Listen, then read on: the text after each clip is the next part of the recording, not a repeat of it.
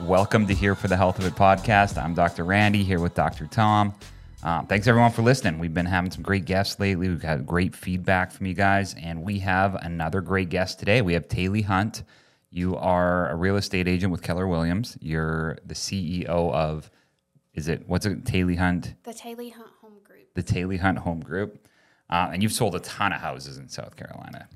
You've only been here for three years, it sounds like, since 2020. But since you've been here, you've kind of taken the real estate world by storm. And I think with a big focus on the military world, too. Yeah, so I'm a military spouse. I work with a ton. that I'm a military spouse. I work with a ton of military families, um, and a lot of relocations in general. A lot of my business comes from agents across the country who may have people moving here or live here and need to sell. So um, it's very relational. So a ton of military and just a ton of people moving in and out. It's tough being military because you have to buy a house and then you might have to move in two or three years. So you're just hoping the market is good in those right. two or three years that you're there. Yes, and I have had people who have had really good results, and then people who just kind of break even. Never anybody that has lost money. But the cool thing is, is that you can rent it out, and the VA who produces the VA loan product will allow you to buy multiple properties with a VA loan. So you don't. It's not like you have to sell, but Really? you I- can. Yeah. Yeah. Can you talk us through the VA loan stuff?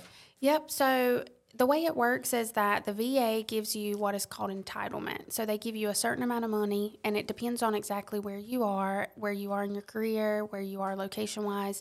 And let's just say, you know, it's a million dollars.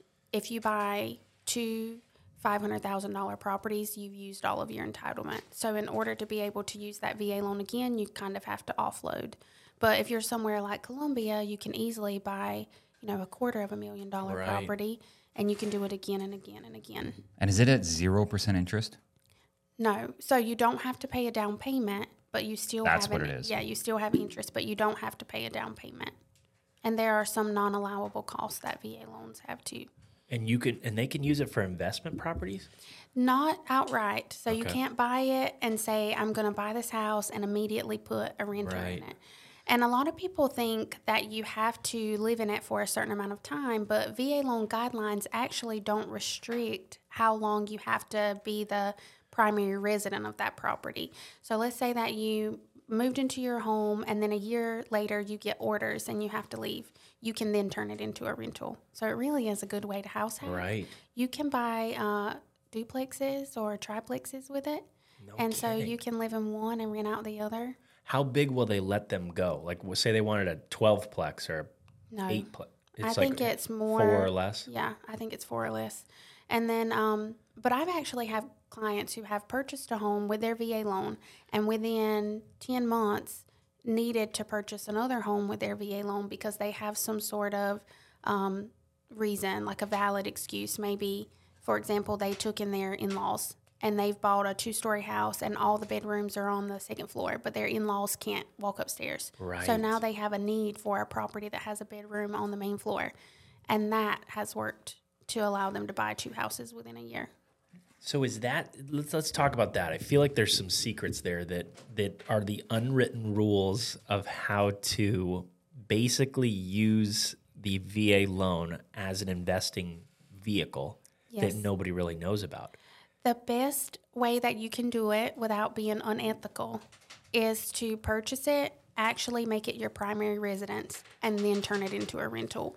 However, it goes through an underwriting process, so you have to be careful about what you do because it has to make sense, right? If you buy a house in Columbia because you're stationed at Fort Jackson, you live in it for a year, and then you turn around and you want to buy another house five miles away you have to be able to prove to the underwriter why you're buying the second house. Gotcha. Now, if you were buying a house here in Columbia because you're stationed at Fort Jackson and then you get orders to Fort Liberty in Fayetteville, and that happens within a year, you can definitely buy another house with your VA loan in Fayetteville, North Carolina, because you are moving. Yes. Right. So logistically, it makes sense for you to buy another house, but it can be done. It can just be a little tricky. But I would say the best way to do it is to go from duty station to duty station, and as long as you're going to be there for at least a year, keep buying houses and offloading them when you need to, or converting them into a different loan type if you ever needed to. A lot of people don't use that as much as they should. Right, They should. sure. It's an investment property with no down payment. Yeah. Well, the appraisal process is a whole nother section section too that we can talk about. But I, in 2020, I sold my house, and there was a few people that were bidding on it. Obviously, the real estate market was crazy, but we had a a couple who was coming from the military from Alaska who was going to buy the house, and there was other bids on it too, so it was close. But I said, if someone from the military wants it, like they get first option, and so it went through. But then the person who came in and appraised it, I guess, is notorious in the VA for lowballing it, and think I think thinking that he's doing a good thing for people, keeping the appraisal price low. But then this poor family lost the house at the last minute, and it I mean, I didn't love it, but then it was just went to the next offer and it was fine. But I felt like I just felt bad because this couple, of this family who wanted this house couldn't get it just because the appraiser came in at thirty thousand dollars under market value. Right. So there is one appraiser here who is VA certified who is notorious for it. I mean, so For bad. sure, the guy that I got. Oh, I'm sure. So I can. I bet you it is. I. We don't want to um, put him on blast. Though. No, that's okay. I um I even see it written in contracts sometimes that if he is selected as the VA appraiser for the file, the sellers have the right to unilaterally cancel the contract because it's so bad. Right. So his name is getting put into Oh, terrible. contracts. it's terrible because he's terrible. Um, I don't. That's think, insane. Yeah, it is bad, and I don't, and I think he. If you were to Google his name, he has bad reviews as a landlord, as an appraiser. I mean, as everything that he does, and so I do think sometimes people think they're doing, you know, the veteran a favor. But the best thing you can do for the veteran is give them a smooth process. I Right? mean, they have to go look for a house now after Right. three months of being through the process. I agree. And I there's a stigma on VA loans. A lot of people like to say that they notoriously come in low or they're stricter than a conventional loan. And they are. They can be more strict in terms of the condition of the home. I mean, it has to pass VA loan guidelines. But I don't think they tend to come in lower than any other loan type. I just think during COVID, it happened a lot more because houses were selling so fast and they were selling for ridiculously high prices due to mm-hmm. bidding wars that it was a little bit harder for VA loan appraisers to keep up with, in my opinion, because there's only so many that are certified to do it. So it, it just makes it a little bit more difficult. And housing prices are seem like they're coming down now. I think they um, are steady or declining depending on the neighborhood. It all totally depends on the exact neighborhood. What I think is going to happen though is interest rates are coming down from the 8% that they were at. And we're in this sweet spot where it's the holiday season. Sellers are, nobody sells their house at Christmas because they want to. They tend to do it because they have to or because it's the most convenient time. And so if somebody is selling their house right now and it hits that 30 day mark, they start to panic. And they're like, I've got to sell my house. You know, I'll take a lower offer. And because rates are higher than they were in 2022, there's not as many buyers that are out there. But the statistic is that for every 1% that rates go down, 5 million more buyers come into the market. So when rates continue to drop, which I believe that they will in 2024, I think that it'll create more competition in our market. I don't think we'll be where we were in 2020 or 2021, but I think it'll pick up a little bit. That's why it's wild to think five million more people because there's already Yeah, what feels like a lack of inventory on the market right now. it is insane. I mean, we do not have a ton of inventory right now, so you would think that that would cause houses to sell a little bit faster. But when you're in that 250 to 350 price point, in my opinion, your house is probably kind of average, and there's probably not a ton that is super remarkable about it that makes it stand out. So those houses take a little bit longer to sell unless there is something remarkable. The cheaper properties go faster because more people can afford them, and the luxury properties, if marketed correctly, will go fairly quickly too.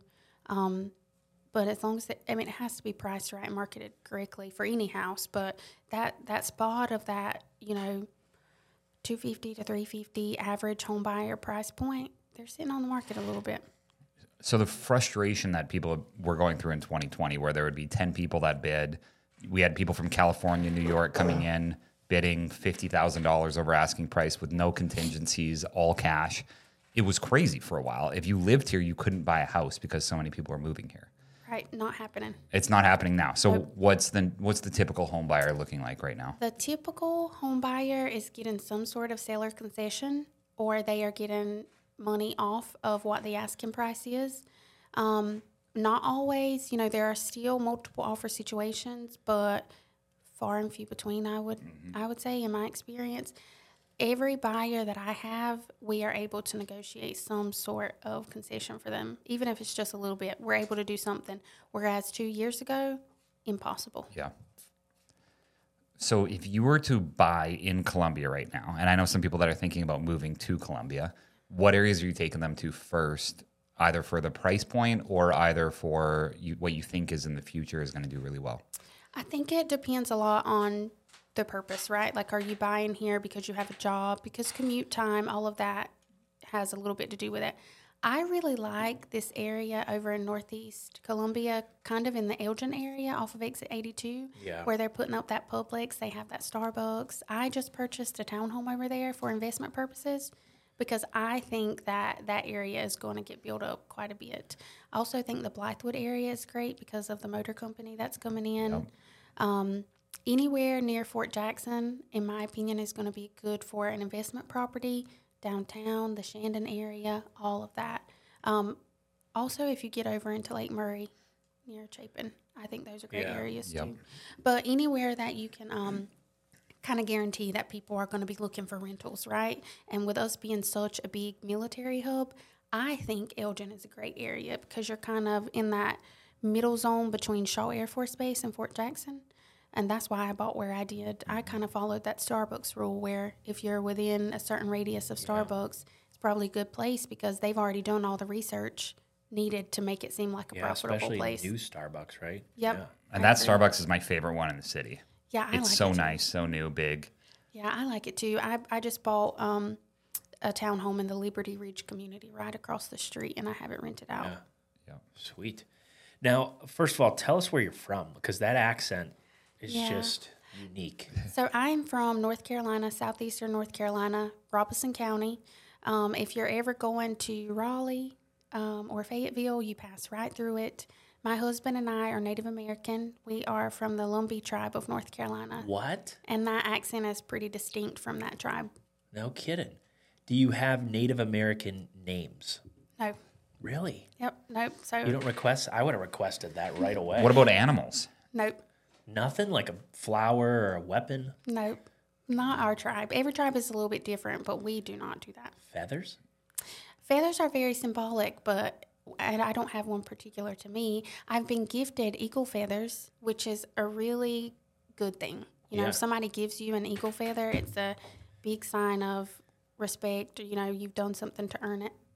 So I, my great aunt was Native American, and she, I think, gave. She was an artist, but she gave me the animal of a jackrabbit.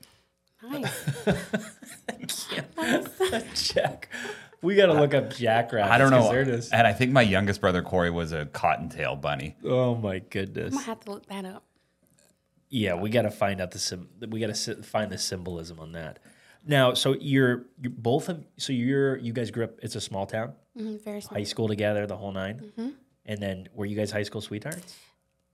So we dated in high school. Oh boy, then- you gave it. It's She real complicated. Wincy. She was a little You- wincy on that one. we dated in high school and then we went to college together and it was very much a situation ship Nice. you know and then he commissioned with the army and left and we reconnected and after we reconnected we were engaged in like five months and i moved to columbia Wow. so my hometown has a university there it was the first university that ever allowed american indian people to have higher education so i went there for undergrad and grad school he did too uh, for undergrad and then he left out of their rotc program and i stayed back and worked at the university for a couple years before i moved Wow.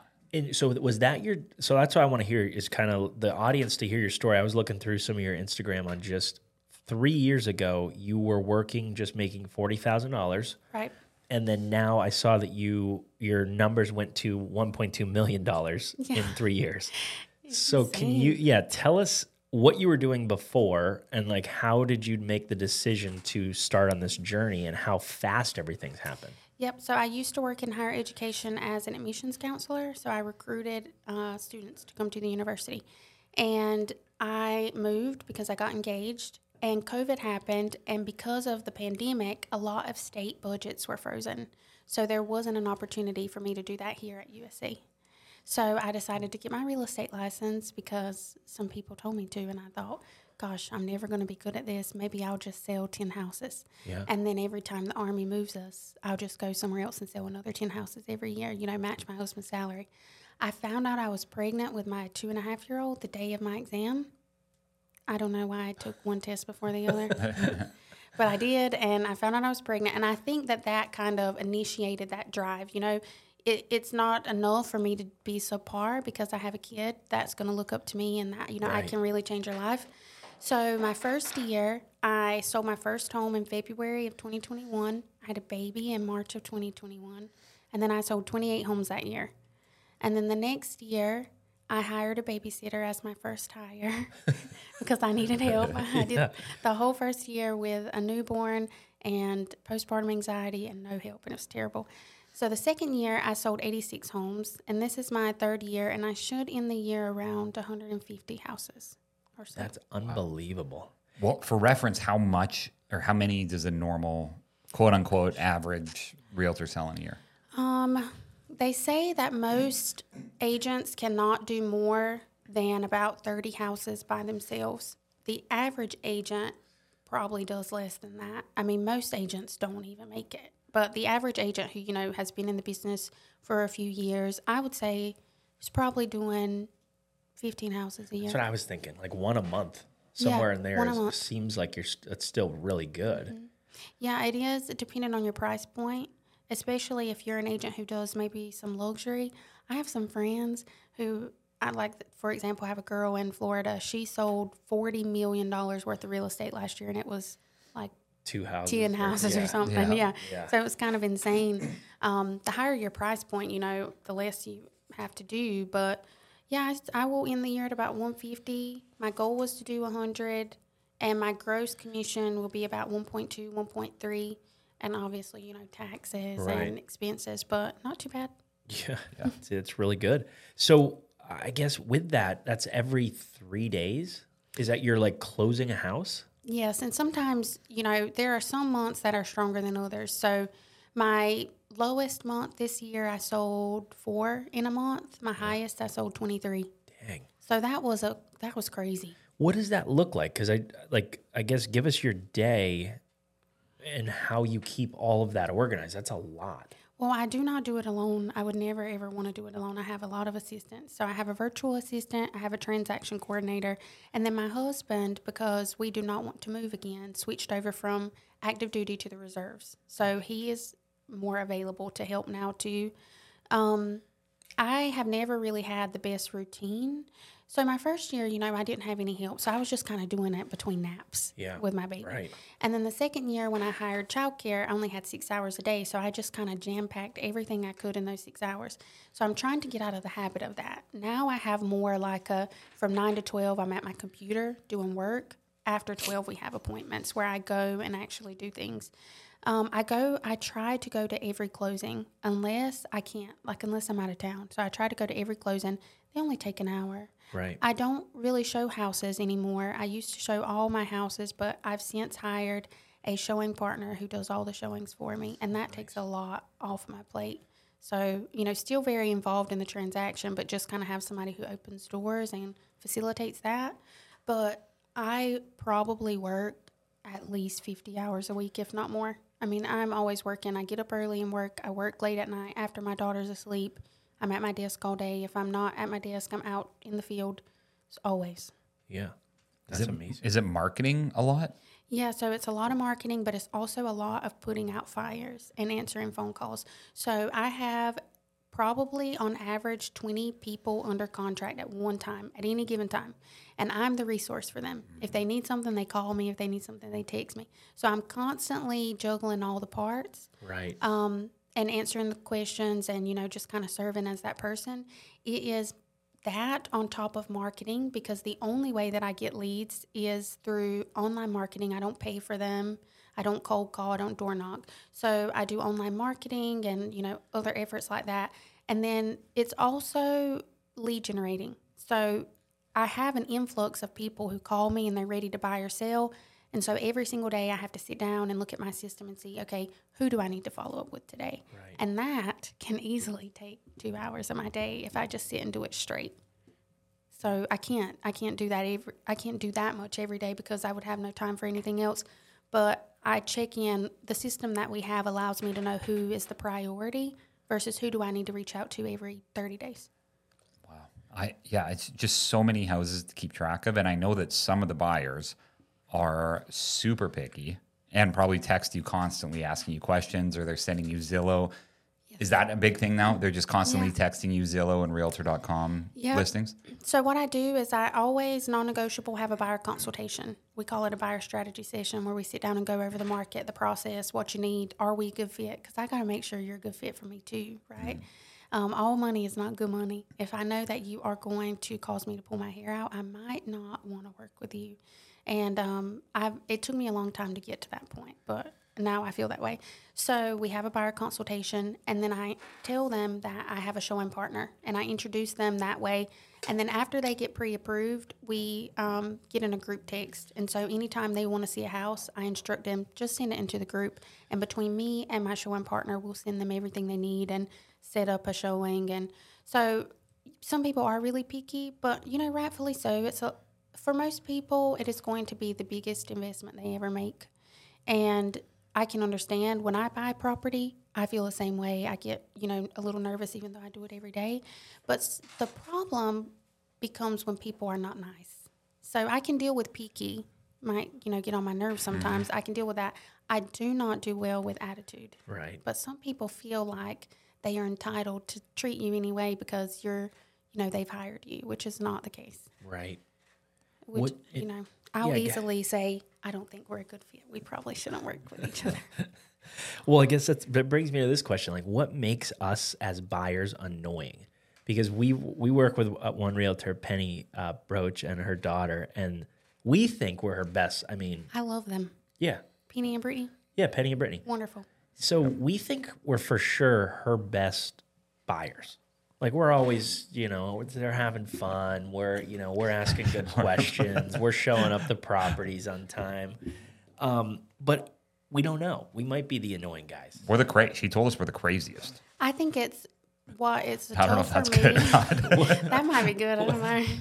What's tough for me is when people are unrealistic. When I say, um, when they say to me, I want to buy a three bedroom, two bathroom, two car garage house for $150,000. And I say, that is not happening. And then you don't believe me. Right. Or when there's no trust, you know, when you just do not trust me to do my job and you uh, second guess everything I say to you, that's tough for me because it's almost as if, you know, I want to say, why did you even hire me if you don't trust me? You know, we're not perfect. And I don't think any real estate agent is perfect. What makes them good is when they are wrong or they don't know and they they openly say you know i don't know that but i will find out for you Right. or i messed up here. This is how i'm going to fix it. But people who are um, mean or they're unreliable you know they don't work with you it's a it's two-way street. If you want to get to closing then i need you to do your part sometimes people are not that way and sometimes they just do not trust you no matter Right. what you do Do you like like random texts and things like that, where it's like we just saw see a house and you just get a random text and yeah that's okay. I'm okay with that. So I always send properties to my buyers too, either like manually or through an automated system. Um, but I'm happy when people send me property that they want to see because that means that I have an opportunity to sell a house. Nice. Happy to do that. Now, did you have any mentors, or did did a lot like were you just kind of in your own world on this? This is just it's still wild to me to, Um, to do what you just did. You know, my first year, I would say I kind of flew solo. I had help from my brokerage and my broker.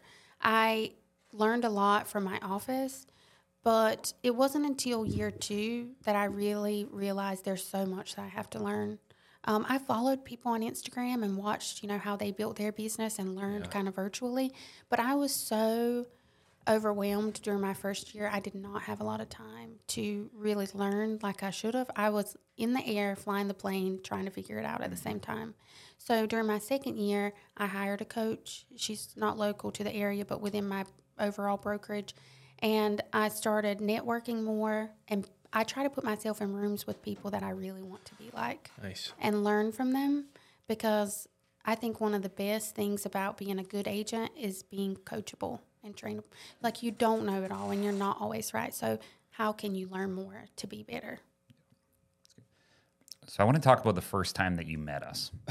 That you don't. Well, we didn't. Or even no, meet we didn't even meet you. We, met, your husband. Yeah, I remember. It, it was an evening. I got Tom's wife Megan texted me, "Hey, I need help moving a Peloton uh, treadmill out of someone's house. I guess it's upstairs in a really difficult place to get it out of." It was. And showed up, and you- I mean, your husband was great, but the was place that he put it was insane. I know. So I know. So we had literally just moved into that house, and I bought him that as a present. And he was like, "I'm going to sell this," and I said, "How rude! I bought that for you." He said, "I don't use it. We can sell it." I said, "Okay, whatever." So I was in the room, probably pouting, mad that he was selling it because I had just bought it as a gift. And meanwhile, Tom's out there taking the door, your your garage door off the hinges. We, uh, is was that the house you're still in right now? Yes. Yeah, it is. So I mean, when we showed up there, your husband's massive. Number one, in a good way. Yeah, Like guy is thick, yeah. and he moves weights. I know.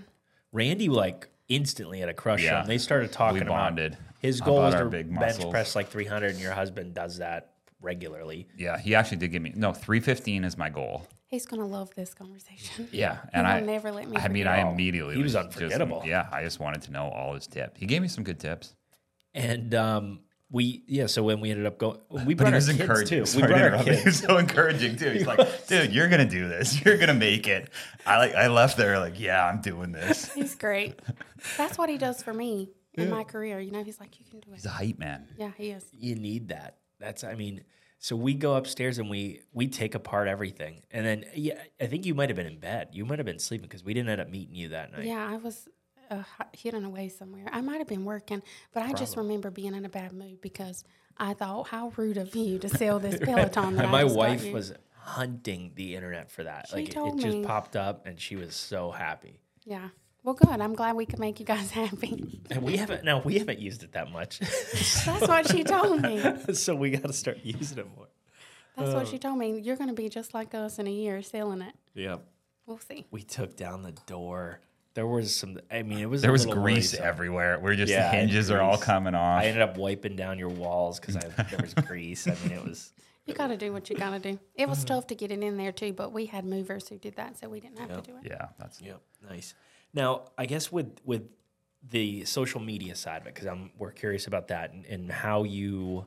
What what are your tips and tricks? In, in is it applicable to other businesses? Yeah, 100%. Yeah, tell us about that. So I think the first thing you have to do is get very, very clear on who your avatar is. Who's your client avatar? Who do you really want to work with? You know, are they women? Are they moms? Are they, you know, men? Whatever the case may be. You have to figure out what their problems are. well. How can you talk about the avatar? How do you even figure out who the avatar is, or how, what was the process you went through? Yeah, so you got to figure out what problem you can solve. What is your skill set? What problem can you solve, and who would have this problem? So for me currently, it is I'm really good at being a real estate agent who does more than the average, right? And who uses social media to do that. So I am talking to online every day people who are the opposite, who are not good at it, who are struggling in this market, who need some help. Um, when I started my career, I was the agent who was a military spouse and who understood how it felt to move from one state to the other without being there, who knew the VA loan. And so my client avatar was a military family moving to the area. They've just gotten orders and they are completely lost and they need someone to guide and direct them. So then I step in and I give you all the information you need. And now I'm the best person in the world because I've made this problem not a problem for you. So I think anybody who has a business and they want to use social media to market their business has to figure out what problem they solve, what they're really good at, what they could talk about all day long, and then their content has to speak directly to the person who has that problem that needs solving. And then you've got to do it every day. So I don't miss a day. Where some agents would cold call for three hours every morning, I get on Instagram once a day. I post stories, I post stuff in my feed. I share things that get engagement, tips, and tricks. Um, for a long time, my focus was clients. Like I used my Instagram to find buyers and sellers. Now it is caters more to agents than anything else. And so a lot of my business still comes from social media, but because I've been able to build up such a large um, sphere around me that I didn't have when I first moved here, I get repeat clients, I get referral clients. We really love on our clients, so we host four events a year. Even more than that, we do giveaways, we do all sorts of stuff. So they just keep coming back to us and then tell everybody that they know. But social media has definitely been the catalyst for what has. And it's not just Instagram, it's also Facebook and communities within Facebook and kind of creating those communities for yourself or being actively involved in Facebook groups. Yeah. TikTok too. I mean, all the same content. Are you dancing at all? Are you doing any? No, You're not doing any dances. no, I don't do that. I mean, I guess with that, are you on Instagram? Let's say, are you answering questions? Are you giving tips? Or are you? Is it more like just life stuff too? Like I, Yeah, so it's a balance. So when I first started, I was very authentic in the fact that I'm a new mom, I'm a new real estate agent, and I'm just trying to make it through the day. And I think a lot of military spouses related to Yeah. that because oftentimes, you know, their partner, if they're not working, their partner is the sole provider. They are gone all day long. They're sitting at home with kids, most likely, and they're just trying to not pull their hair out. And so that's how I felt all day, Yeah. you know, just trying to make it through. And then on top of that, I was starting a career. So I would share, you know, the fact that I had my daughter with me at inspections or closings or in the back seat crying while I'm trying to do a showing. And I think people really like to see that and they root for you because Yeah. they want, they like you. They want to see you win. it's good. Do you find that you have a lot of people who want to be your friend after you work with them? Yeah, I do. I get, um, you know, sometimes I don't want to be their friend. sometimes sure. there are there are definitely people who I'm like, let's take them right out of our database so that we don't have to accidentally call them. Um, but very far and few between. I mean, I have a lot of clients that we communicate regularly. You know, we follow each other online. Um, sometimes people will I wear pink a lot and all of my branding is pink. So sometimes I have clients who will send me things when they're out shopping and they think about No me. kidding. And so I, I hang out with my clients too. I mean, I don't have a lot of time to do it, but when I do, you know, I make it a point to be their friend and their resource too. And I also have a lot of clients who will say things like, You inspire me to be a better woman, a better spouse, a better, you know, career person. Yeah. And um, that's always pretty cool to hear. Yeah. Nice. What do you put clients' names in your phone? Like, do you put like Joe with a crooked nose and likes blue houses, or Um, no, I, I do save their numbers. It is the other agents on the other end of the deal that I save their numbers as weird stuff. Usually the address of the property. Yeah. Because I can't remember their name. right? And then after we go under contract, I hand the contract off to my transaction coordinator. So she's normally the one communicating with the other side. But clients, I I tend to to save their number self. put- Now, when they when they are tough and I really don't want to work with them again, and they may feel the same way about me, I just delete it and just Just get it out of there. just get it out. Bad vibes. Nice. And then, all right, tell us about the assistants again. So you have a virtual assistant. What does that virtual person do, and where are, they're not even in the state, the United States, is my guess. She's in the Philippines. Philippines. Yep, I've heard She's good things. amazing. Her name is Jazz. Jazz. Yeah. Okay. She And so, does what does she do? Everything. She monitors my email every day. She categorizes every email that comes through my email into some sort of category. Yep. She responds when I need her to. If it's urgent, she sends me a screenshot of it so that I'm not constantly checking. She manages my database. So if somebody was to come to me and say, Hey, I want to buy a house, I'd say, Okay, great. What is your phone number and email address? I send that screenshot to Jazz and she puts them in our system and, you know, monitors that entire thing. She tracks our business so we always know how many we have under contract, how far away are we from our goals, how much money are we making, all the things. She does everything on the back end. She also creates mailers and flyers when we need to send those out. She does everything. And then I have a transaction coordinator who's local. She doesn't work in person, but she lives in Lugoff. And she's also a military spouse. And I love her too. She handles everything from contract to close. Like paperwork and all that stuff. Mm-hmm. She reaches out to every party of every transaction once a week and says, Where are we on this? Is there anything that we need to be aware of? So she's very on top of that. And then um, I have a showing partner who is very much in person, who is involved in every buyer transaction. She shows more houses than I do at this point, and um, I kind of indispensable. I don't know what I would do without her. And then I have my husband who is into commercial real estate. He does residential, but he Oh, nice. really likes commercial. And he also is stepping into this COO role where he's going to help. We're growing a team of active agents. So he's going to help with our systems and processes, the logistics, stuff like that. Nice. That's great. You're just going to the moon with this thing. Well, I want to build a business that, Literally, I don't know. yeah, The moon is. We just didn't a go to the moon. Oh yeah. But I want to build a business that doesn't require me to be the one every day, you know, that's dealing with the hustle and bustle. So my goal is to be work optional by 40. That's the goal. So Nice. eh, That's what I really want to do. now, do you want to share your age or no? I'm 27. Nice. Nice. I'm pretty young. Good. Have you had any funny things happen? And I asked this because when we were one time with our realtor Penny, she was there was a, a the guy that was at the house had a dog named Penny, and he just kept screaming "Shut up, Penny!" right in Penny's face, but he was screaming at the dog, and we were just we were just laughing so hard, and it was just like this constant joke because I don't think he knew that her name was Penny, but we would just be yeah. like, "Oh man, your dog's really barking," and he'd be like, "Shut up, Penny," and then get.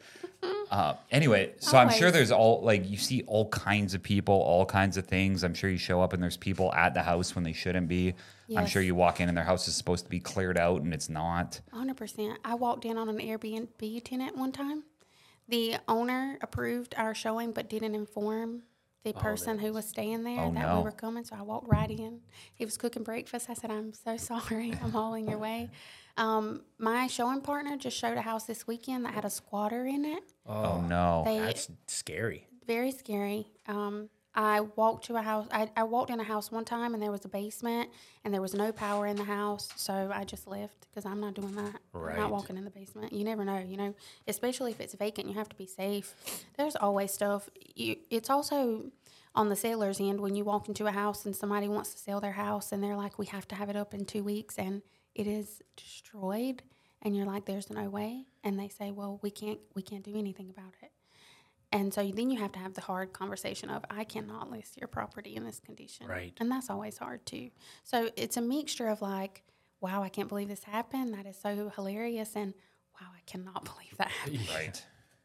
Now, what is the sweet spot for sellers? Like, is there a number of bathrooms, a number of bedrooms, a square footage, a um, anything think that would, yeah, I mean, I think things should be congruent, right? When you have a three bedroom, one bath, that's tough. When you have Right. a um, a six bedroom house with two bathrooms, that's tough. And you do see that, right? So those are kind of difficult. When you have a five bedroom with a three bathroom, that's pretty good, right? Because for the average Yeah, yeah. family, that will work out. I think it is more so about what you do with the space when you own it. What happens a lot is a lot of people will buy these brand new houses and then in two years they want to sell their house and they've not made one single upgrade. right, So this builder that built your house is five minutes down the road in another community building the same floor plan with the same specs and it's brand new and they're selling it for about what you want to sell your house for. So your house can't even compete because you've not done anything to improve it. right. And that's where it gets hard is people people don't really take care of their houses like they should or they don't make an effort to make it better. I, I say you should leave things better than you found them. And Yeah. a lot of people don't do that. Is there a hot price point right now that's just selling like crazy? anything at 225 or below as long as it's priced right you know you can be a $180000 property but if you are $20000 overpriced it will not sell doesn't matter how low Right. it is as long as it's you know when it's priced right it will really go off the market pretty fast in that price point. And I'm sure the foreclosure world's starting to pick up a little bit. I don't see it a lot. No. I mean, I hear, you know, people ask me about it, but I don't see it a lot. Here's the reason why because there's so many people who are sitting on these sub 3% Right. that they just don't want to let go of. Um, and so it, you just don't see it a lot. I mean, I see it sometimes when there's been a hardship, but all of these buyers that bought two or three years ago, you know, they were qualified. So for the most part, you know, they could afford it. And plus, the monthly payment is so low. So many people just don't want to let go of it. Right. So they keep it and they pay their bill and they make it work. And I hear a lot of people say, I never planned to live in this house this long, but how do I move from this house to another house when rates are triple? Right. It makes a huge difference. Oh yeah, and I heard a statistic that sixty-one percent of homes are completely owned, no mortgage. Yes. Yep. That is insane to me. Mm-hmm. Because you would look around and think that most people have a mortgage. It turns out less than half have a mortgage. Yep. And then of the whatever it is, 39% that's remaining, a Mm-hmm. massive percentage as a two and a half or three and a half percent loan. The the gold mine in this market is if you can find an assumable loan. That is Yeah. the best Yes. Yes. opportunity That's for VA buyers, for FHA buyers. If you can find one that you can assume, it is a game changer. The process is kind of annoying. It takes a lot longer to complete, and you have to have more money up front, but it's totally worth it if it works for you. I mean, I have buyers and sellers right now. I have sellers right now that have 2.75% rates. You are never going to see that again. Never. So if you can capitalize on that, it's the best thing. Yeah. Do you know Pace Morby? No. Oh, he's a big creative finance guy, but he's all about the assumable Sub Yeah. two. sub, yeah, Mhm. sub, it is subject to. when you can make it work, it really works. Yeah. You just have to be creative. Now, was there something with Zillow? I don't know if it was a lawsuit or something where they were trying to get rid of real realtors' commissions or something because of heard the that. internet or because of access to. So there was um, there was a thing with Zillow where they started publicizing what buyer agents would make on the property. So that was one, and then there was a lawsuit recently where a group of homeowners got together and filed a class action against a few big name brokerages, and basically alleged that they were n- never informed that they had the right to either pay a buyer agent commission or not pay a buyer agent commission. Oh. They, I think their stance was that they thought they were required to, when really you're not required to. Really? Tell me about that because I didn't know that. Yep. So sellers in our market with our listing contracts, the way that it is worded is that a seller will pay X amount of a commission, whatever that percentage is, and then of that, the buyer's agent will make X amount. So really, if you hired me to sell your house, you would pay me, and then I would split that commission with with whoever brought the buyer. Right. Right. And that is clearly outlined in our paperwork. I don't know how it is in every other state, but their allegation was that they were forced to pay a buyer's agent commission. Now, I do not think it's smart to not pay a buyer's agent commission because at the end of the day, we are not supposed to um, what's the best way to say this? We're not supposed to discriminate, I guess, against properties that have a lower commission that we would make if we were representing the buyer. But the truth of it all is that a lot of first time buyers do not have the money to pay a buyer's agent commission. You know, if a buyer comes to me and says, I only have $8,000 to spend, and I say, okay, well, my commission is X percent, whatever that is. If the sellers do not pay that, then you're going to be required to pay it. And if you don't pay it, then I can't work for you. And the buyers find this home online and they really like it, but the sellers refuse to pay me. They're most likely going to say, Well, I don't have the money to pay you, but I still want to work with you, so we'll just find another house. Right. The other problem is that with VA loan products, they are not legally allowed to pay a buyer agent commission. So if I'm working for a VA loan buyer and they go out and find a for sale by owner, and that for sale by owner says, I'm not paying any agent commissions, but my buyers still want to have representation, which they should, I can't help them because I can't work for free. Right. So that's where it gets a little tricky. I always wondered about that for sale by owner and how all that stuff works. If there's a real, so it So if you sell your house and you don't list it with a real estate agent and you just put a sign in the yard and put Yeah. it on Zillow, you can still pay a buyer's agent. You know, if if somebody sees that house and they have representation, you as the owner can still choose to pay a buyer's agent. You're not required to, but you can. And I think in your it's probably in your best interest to. I think it's in anybody's best interest to have their own representation on a transaction. I mean, and I don't even. We have different types of agency, and one of them is called dual agency, where I can represent both the buyer and the seller in a real Yeah. estate transaction. I don't even do that. I can, but I don't because I don't know how I can be your fiduciary if I also have to be the fiduciary for the seller. Mm-hmm. yeah. So I think that if we ever got to a point, which I don't think we ever will, if we ever got to a point to where buyer agent commissions were just not being paid and buyers went directly to a seller, directly to their agent, it would be very um, much a disadvantage for the buyer because who do they have in their corner? You know, Right. Nobody. Right. Typically, so the closing costs typically go to the buyer. So a buyer has their closing costs, and then a seller has their own closing costs. Okay. There's the best word for them, I think, is a transaction fee. You know, Gotcha. so the buyers have transaction fees, the sellers have transaction fees. They're just different. When you buy a house, your transaction fees look like insurance, lender fees, things like that. When you sell a house, the majority of your transaction fees are commissions because you're paying to have the lawyer, entire the- transaction to be facilitated by an attorney, by a real estate agent each time you have to pay property taxes. But in the contract of sale for Columbia, you can ask the seller to pay a portion of your fees as a buyer.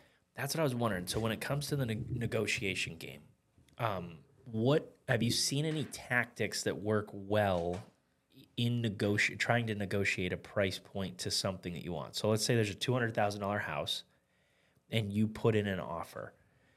Uh, Strategically, is there a price? And I, and I know it depends on the house and all these different things, but let's just try to run an example. If you put in a, a hundred and seventy five thousand dollar offer, you know that they're typically not going to just be like, "Yep, great, let's just do the deal." What's the next? So, so when they counter, what do you recommend the buyer to then try? You know, because I've heard Yeah. different things, and that, one of them was something about closing costs, where it was like counter. You know, you move X amount of percentage points closer to them, but you you put in there that they they cover all closing costs or something like that. Well, it depends on the situation and it depends on how much the buyer wants it. What I tell people is do you want a deal or do you want the house? If you're in a situation where the seller is not budging and you really want a house, then you just got to do what you got to do. but there is a book called Never Split the Difference, and I think that's Chris a good Voss, one. right? I think so. Yeah. I think that's the, a good one because um, it really teaches you how to negotiate. The biggest part of negotiating is shutting up and listening to people. Yes. If you just let there be an awkward silence, people will show you their hand. I have um, before been on the seller side, and my go to tactic is when I get an offer that has, let's say, the buyer asking for $10,000 from the seller, my first question to the seller's agent is, why did they make that offer? You know, was there a specific reason why they asked for $10,000? And you just sit there and you be quiet Right, and you let that's it be good. awkward because they're probably going to tell you. And so I've, I've had this specific situation where the buyer's agent says, you know, they just wanted to. And I told them the seller probably wouldn't accept it. So if you need to counter back at us, you can. I'm sure they'll just take whatever you can. and so then I think if I was that buyer, I would be pissed Right. because you did not help me at all. So then I go back to my seller and I say, they want the house so bad they'll do whatever it takes. So let's just counter back. You know, maybe we'll give them $2,000, but, you know, whatever the case may be. So I don't think there's a specific formula. I do think that if you are in a position where you can just flat out say no, that's the best thing you can do. You have to have an agent who knows how to um, have a good relationship with the person on the other side, ask the right questions, listen for the right answers, get an idea of what the other person's motivation is, and then use it all to your advantage. Yeah. And if they come back to you, you know, on either side and they counter, if you are prepared to say no, you just say no. You don't split the difference. You don't change unless you really, really want the house or you really, really need to sell. You just say no and see what happens. Have you seen anything sneaky or like that's good to put in the contract that maybe would help our listeners on like make sure you put this little clause in there? And and I'm thinking about back when it was a hot market, there was a clause that you could put in that would say I put I will pay whatever a thousand dollars over asking price or over Right. the highest bid when it came down to the bidding thing. So it kind of automatically gave it to you if your price point was pretty flexible. Right. So that is called an escalation clause. And if you're in a multiple offer situation, it can be a really good idea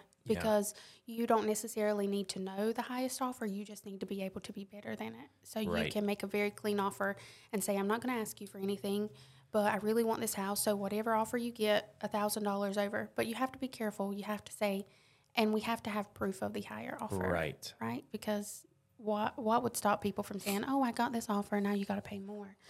I think that any listener needs to make sure that their agents are being meticulous and careful when they write offers or accept them.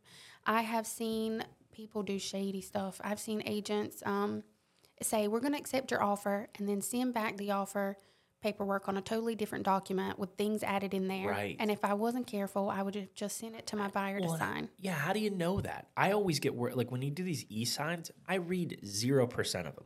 I literally click buttons that just say si- sign, sign, initial. Most people do, but Yeah. your agent should be reading it for you.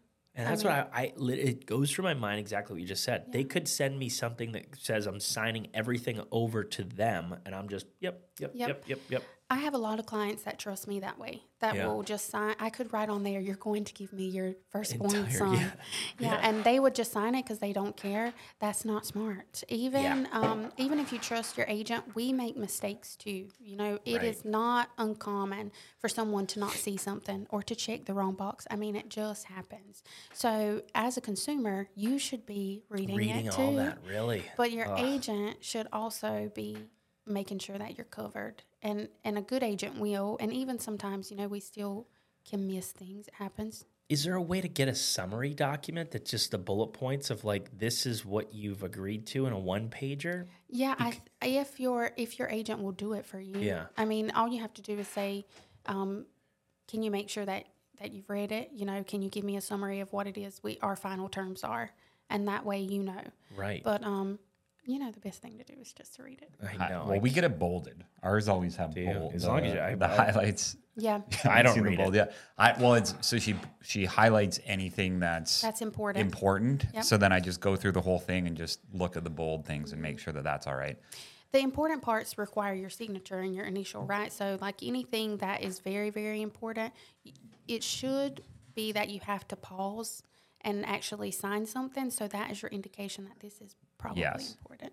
I think it's important to make sure that a couple things are in place. Like, you should always have an appraisal contingency, unless you just don't care what the house appraises for. But that appraisal contingency covers you if the house doesn't appraise for whatever you're trying to pay for Yeah. it whether it's a cash deal or not. I mean, you can still choose to have an appraisal if you want to. The financing contingency covers you if you suddenly lose your source of income and can no longer qualify for the loan. Inspection contingency is very important too. You want to retain the right to ask for repairs. That's not to say that they'll do them, but Right. at least you know that the deposit is safe. But there's a little clause in our in, in our documents that I think a lot of people don't know about. In our contract, it says that the earnest money deposit that you put down, where the only way for you to get that back if the contract falls apart is for all parties to sign a release. So even if you're within your allotted time, if the other party does not sign the release, you're not getting that money back. No it's going to sit in this escrow um, account until all parties can come to a resolution. It's the stupidest thing because even when it's black and white, it doesn't matter because that little clause is in there that says the only way to get that earnest money back is if all parties agree where it goes. Is that something that can be taken out? No. It's I a- mean, I mean, you could always scratch it out and write something at the bottom, but it's like a permanent thing. It's not something that you check a box for. It just is what it is. Um, there is verbiage in there that says, you know, if you're within your allotted time period for your inspections, the buyer gets that money back. okay. But then there's also a clause that says it doesn't matter. You have to have all signatures. yeah, because if the seller just says I'm not, nope, I'm keeping it. But and then the sailor wouldn't get it either. It would just kind of be in limbo. Oh, it so just it's not stay- like you get it. Oh, it's not like you know if they don't sign it, they automatically get it. It just stays where it's at until all parties can Which agree. is in the l- escrow somewhere. Yeah, the in the escrow. escrow. and it is very counterproductive in my opinion. Yeah. It doesn't make any sense Okay. to me. because that did happen. Um, my dad got a uh, had a it was a fairly large earnest check that the guy ended up backing out of, and I was like, you should be keeping it because there was no there was no reason not to. It was past the time. It was this whole nine, and and I thought he could just keep it, and he said no, he couldn't, and it might have been because of that. Yeah, it depends. You know, it depends on exactly what the reason is, or you know where you are in the contract. Those timelines are so important. So anytime we get a buyer or a seller under contract, we create an under contract timeline PDF, and we send that out and say these are all the important key dates that you need to be aware of, and then we add it to everybody's calendar so that you know, you know, this is the hard and fast deadline for this. So there's no excuse because we've sent it to you twice. Um, so there's no reason why you shouldn't know. So, and, and you know, obviously we keep track of all those things too, but timelines are so crucial and there's so much money at stake normally. So Yeah. it's just important that you're on top of it. I mean, we ask all realtors this, but have you ever walked into a house where there's some weird stuff like stripper poles and handcuffs and No, but I did just close on a house recently, and I swear I thought there was cocaine in the backyard. I swear to God, I thought it was. the The sailor said that it was baking powder, but um, isn't that what it's called, baking powder? But I Yeah. don't think it. I don't think so. you think it was just like they just had it out there? It looked like it had been cooked or something. And I just kidding. thought, hmm, this is interesting. That was what we found on closing day. And then have you ever sold anything weird like as a part of the house? Like a like throwing a boat, throwing a jet ski, throwing a tree. No, mostly just other personal items. You know, like people will say, "Can I buy certain furniture?" curtains. Yeah, and- things yeah. like that. Mhm. Yep. TVs. People want to buy TVs out of the house and have Just so they don't have to remount them and all that. Yep. Yeah. Usually doesn't go over very well with the seller. They don't really want to give away their TVs, but sometimes Yeah. you never know. Never hurts to ask. Never. Okay. Um, and then I guess I saw you were doing some speaking engagements. Tell us about that. Yep. So I am um, both a real estate agent and a coach. So I teach other agents. I have a coaching program for moms in real estate that we meet every Friday at eleven thirty, and I teach them. I have a couple courses in digital products. Sometimes um, offices around the country will ask me to go teach to their agents, so I do that too. Kind of teach them how to grow their businesses pretty fast, how to use social media effectively, all those things. It's always fun to do, and Yeah. it, it's pretty. I mean, it's pretty cool to see um, how people across the country that don't know you but follow you Right. about you. Yes. It's interesting. Yeah. I guess let's touch on that for a second again. The online marketing lead generation, where is that coming from? If if you're not paying for anything that I guess captures the leads, is it just straight into your DM? Really? It's straight in my DMs. Um, sometimes I have a little form that you can fill out on my website, so sometimes I get those. I also use lead magnets, so I will share something and say, um, let's just say, here's a buyer's guide or here's a moving to Fort Jackson guide, and then when you download it, I get a copy of your email, so I can reach out to you that way. Um, but a lot of it is very organic, where people reach out to me and say, you know, hey, I want to buy a house and you've been recommended. We see you online. Can you help us? And sometimes it is um, community too. You know, all these neighborhoods, they have Facebook groups. And so sometimes people will get in there and say, who should we have sell our house? And maybe I have clients that live in that neighborhood and they'll say, Taley is great. You need to use her. And then next thing you know, I've got another client. Yeah. Nice. Sweet. Um, tell us. So I want to switch gears a little bit. Tell us about your chiropractic story, if Oh you're comfortable with God, it. I'm terrible. So when I was 16, in my first car, I got in a really bad wreck, flipped the car several times. And so ever since then, I have been like a little glow stick. Like my back hurts terribly. And um, I saw your podcast when you had Brooke on here from the boutique. Yeah, yeah. Yeah. And so I think that's how we connected. And I said, I need a good chiropractor. So I've been to places like The Joint, and you know, it's just kind of one stop type Yeah. of thing. It's terrible, um, never works. And then when I saw Brooke's podcast episode, that's how I was introduced to you guys. Nice. So ever since then, I've started coming. I think it's been what two months or so, and I feel like I live here now here several times a week. Yep. It's been great. cot- we have How's- yeah, cot how's it been going? for you? Yeah, it's good. Yeah. I mean, it's been great. Yeah. Love it. Um, and then any other health routines that you find you love? I Not am the Peloton. Not the Peloton. I am terrible. I do not have a good health routine. My husband is the complete opposite of me. Last night I was eating Chef Boyardee and he was eating canned chicken. and it's just so terrible. But it is one of my things that I want to get better at in the new year because I feel like how can you be your best version of yourself if you neglect that entire part of your life? I'm mm-hmm. very self aware that I'm I suck at it. But um, so I don't have any advice for that. I can tell you how to sell a house, but I can't tell you how to be healthy. I'm terrible. What do you guys like to do for fun in Columbia? Gosh. Um, I personally am a really big homebody. I love to be home, and I think it's because every day I talk to probably about forty people every day, and so I normally in my off time just kind of want to chill out. But because I have a two year old, that's not always possible. Right. So you can oftentimes find us at Target because she loves it and she loves to get a cake pop, and I love to shop. Or uh, a park, you know, we go and let her play. But I'm also a real big Disney fan. So anytime I have like an extended weekend, that's what I want to do. Really? I just want to drive to Florida. And go. What do you like about Disney? Walk me through Disney real quick. It's magical. Is it? Yeah. It's also real magical when you have your toddler Yeah. who sees it all for the first time Yeah. and sees, you know, Mickey and Minnie and she's like, Princesses and all that. Oh my gosh, yeah. So I love it even more because she loves it. But I just love it. It just feels like you're in a totally different world. Yeah. I go right to logic. Like my brain goes to like, God, I'm gonna be waiting in lines. Yes. Mm-hmm. It's gonna be so hot. I'm gonna be sweaty. Like I don't Well- think the of the food magic. there is terrible. Yeah, I don't think of the magic. I think of like, oh my, like all the processes in my brain. I'm like, it's good. Yeah, that's um how my husband is. Yeah. But you know, he just obliges me, and we just go. My gift. Just doing for- bicep yeah. curls with the stroller in the walk parking lot. I asked him for Christmas to get us annual passes. And so I've done the math. And as a military family, you get a discount on Yeah. your tickets. So in order for it to be worth it for us, we've got to go at least five times next year. It So just we plan them out. five. Yeah. Yep. So we're going to go. And then my head, you know, it's free Yeah. because we don't have to buy tickets because we've already got them. Girl So, math. yeah. That's girl math. So, you know, if we have a weekend where I don't have a Friday appointment, I don't have a Monday appointment, why not just drive Thursday night, get there? We don't have to pay for the tickets, so you may as well. And Right. It's just like going to the beach Yeah. because it's, you know, you've already paid for it. It's free. so I'm excited. I, I'm so excited. We're going next week. Um, and then we're going again in February. My daughter is two. She turns three in March.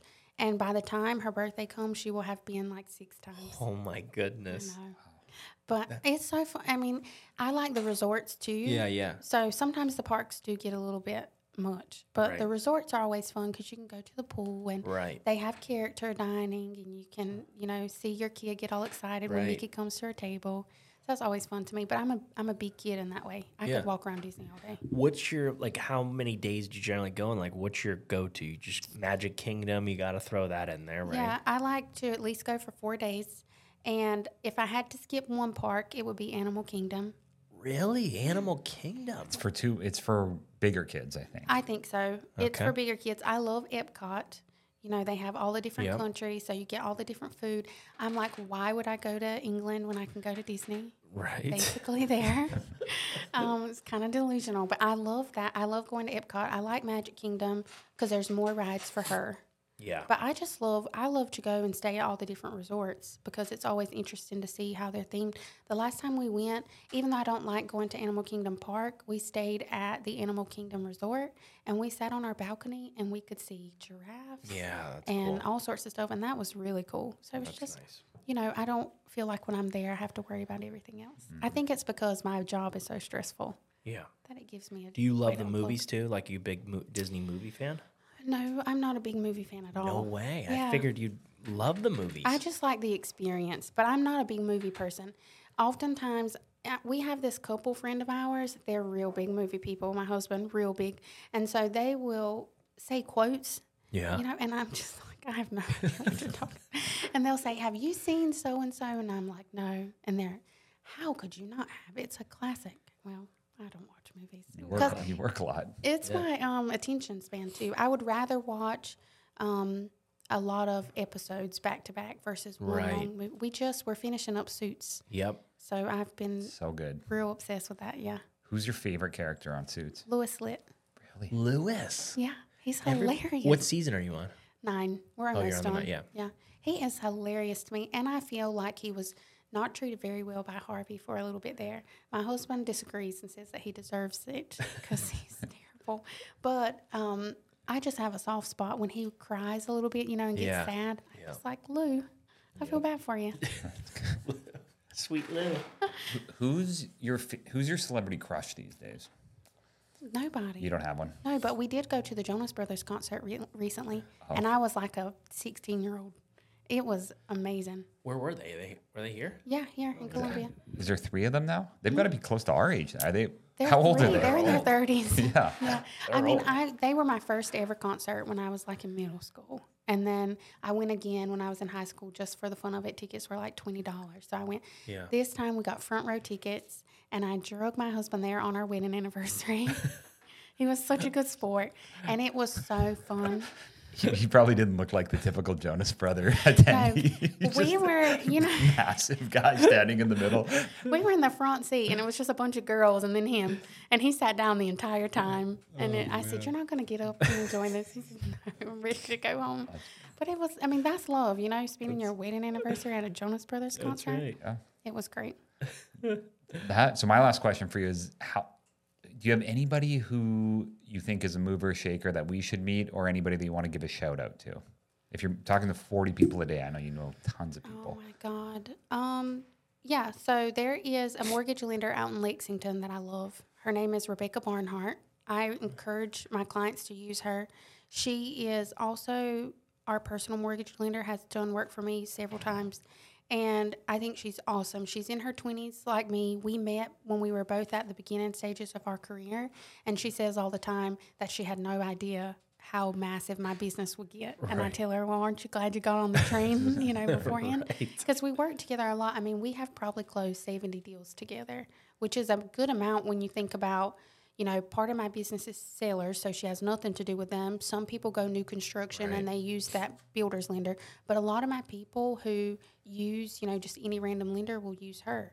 And so we formed a really good relationship. She's good at what she does. She's an expert, and I just trust her with everything. Yeah. And I would never personally use anybody else, and I think she's awesome. Um, and I like that she's local Nice. really knows the area, knows everything. Is she with a bank? Is there? Nope, she's with Premier Nationwide Lending. Okay. She's really good, and she's fr- she's out of Charleston, but went here to USC. So cool. Now, um, I guess how do people find you? What would be the best way if they want to work with you? Um, I would say um, Instagram is the most accessible way. I mean, obviously you could text or email me, but I'm on Instagram all day long, and that is where you can learn a little bit more about me. My Instagram handle is Taley.soldit, and I sell everything, so I can Nice. sell anything. great. T A L E Y dot. S O L D I T. All Love it. right. All right. Well, thank you for being on the show. Thank this you. has been a blast. Thank you. I appreciate it. Here We're here for the health of it. for the health of it.